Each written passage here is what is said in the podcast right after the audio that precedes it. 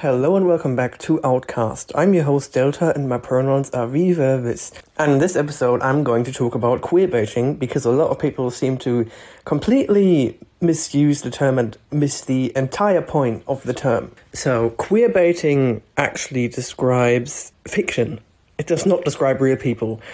It describes, for example, when creators of a TV show constantly hint at a character being queer, be it gay, asexual, trans, genderqueer, something else. They constantly hint at this character's or multiple characters' queerness or queer relationships, but they never actually address it or put a label on it or have the character come out. So that's what queer baiting is, because that's a way to gain a queer audience while not alienating the anti queer audience. Because if it's not explicitly, openly queer, all the non queer people who don't like queer people can still watch it, but all the queer people who are hoping that there will be a coming out will also watch it. So they're baiting the queer people with potential representation that is not actually happening. Or some TV shows have actually made it happen after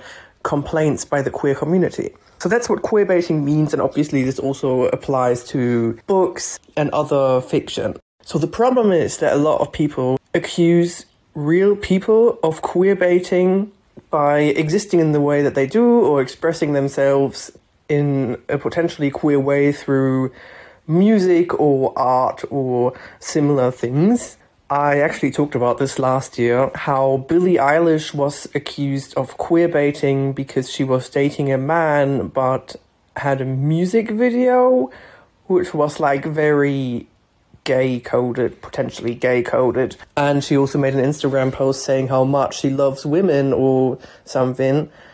And people accused her of queer baiting because how could she ever be queer when she's dating a man and I talked about the bimisia aspect of it last time, and that's definitely an aspect of it because using queer baiting to describe something that a real person is doing often just leads to like bimisia or acemisia or bigotry against anyone that isn't just strictly gay. Because I don't think Billie Eilish has labeled herself, but there is always a possibility that she is bi or otherwise M-spec but people are just erasing that possibility. People have also done this to Rita Ora. Rita Ora in like 2017, 2018 or something released a song that was pretty obviously about being bi. She talked about being 50 50 and wanting to kiss girls and stuff. And people went wild and accused her of queer baiting. And she basically was forced to come out because she got so much backlash. And then she came out as bisexual because for some reason a lot of queer people think that a real person can queer bait by existing or expressing themselves in a, in a certain way. And that's just fucked up because it just implies that queer people owe their audience and their queer audience especially who should know what the fuck this is like that they owe them coming out and being open about their queerness that they owe them putting a label on their queerness and that the queer audience is just acting so entitled. They seem to think that they are entitled to know everything about their favorite celebrity's identity, which is not true. If someone wants to keep their queerness private, leave them be.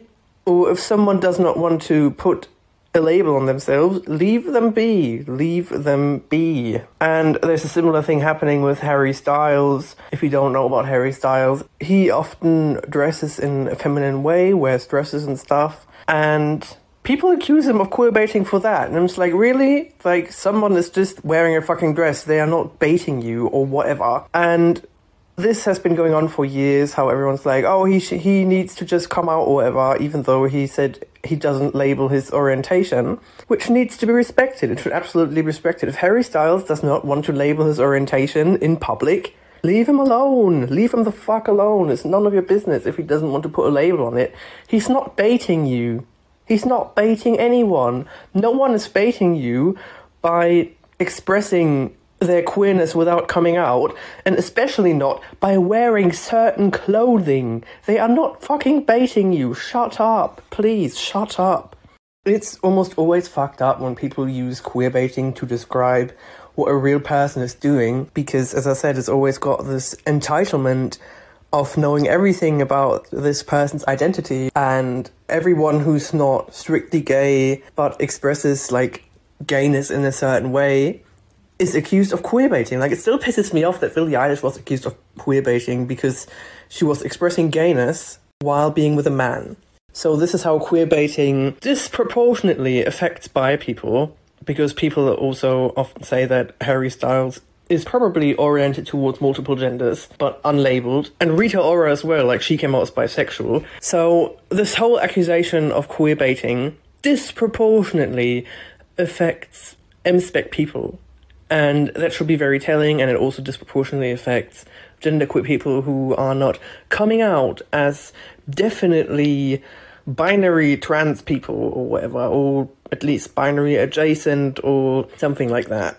And people who are kind of in the middle ground or don't fit the usual two options because I know for a fact this would absolutely happen to like an asexual or aromantic person as well. And it's messed up because basically everyone who's not strictly gay, or at least in a gay relationship, or binary trans or binary adjacent trans, is going to be accused of queer baiting for expressing queerness, but still at the same time expressing things that people think are not queer, such as a woman dating a man, which can be queer if the woman is bi or pan or otherwise M-spec or asexual, aromantic.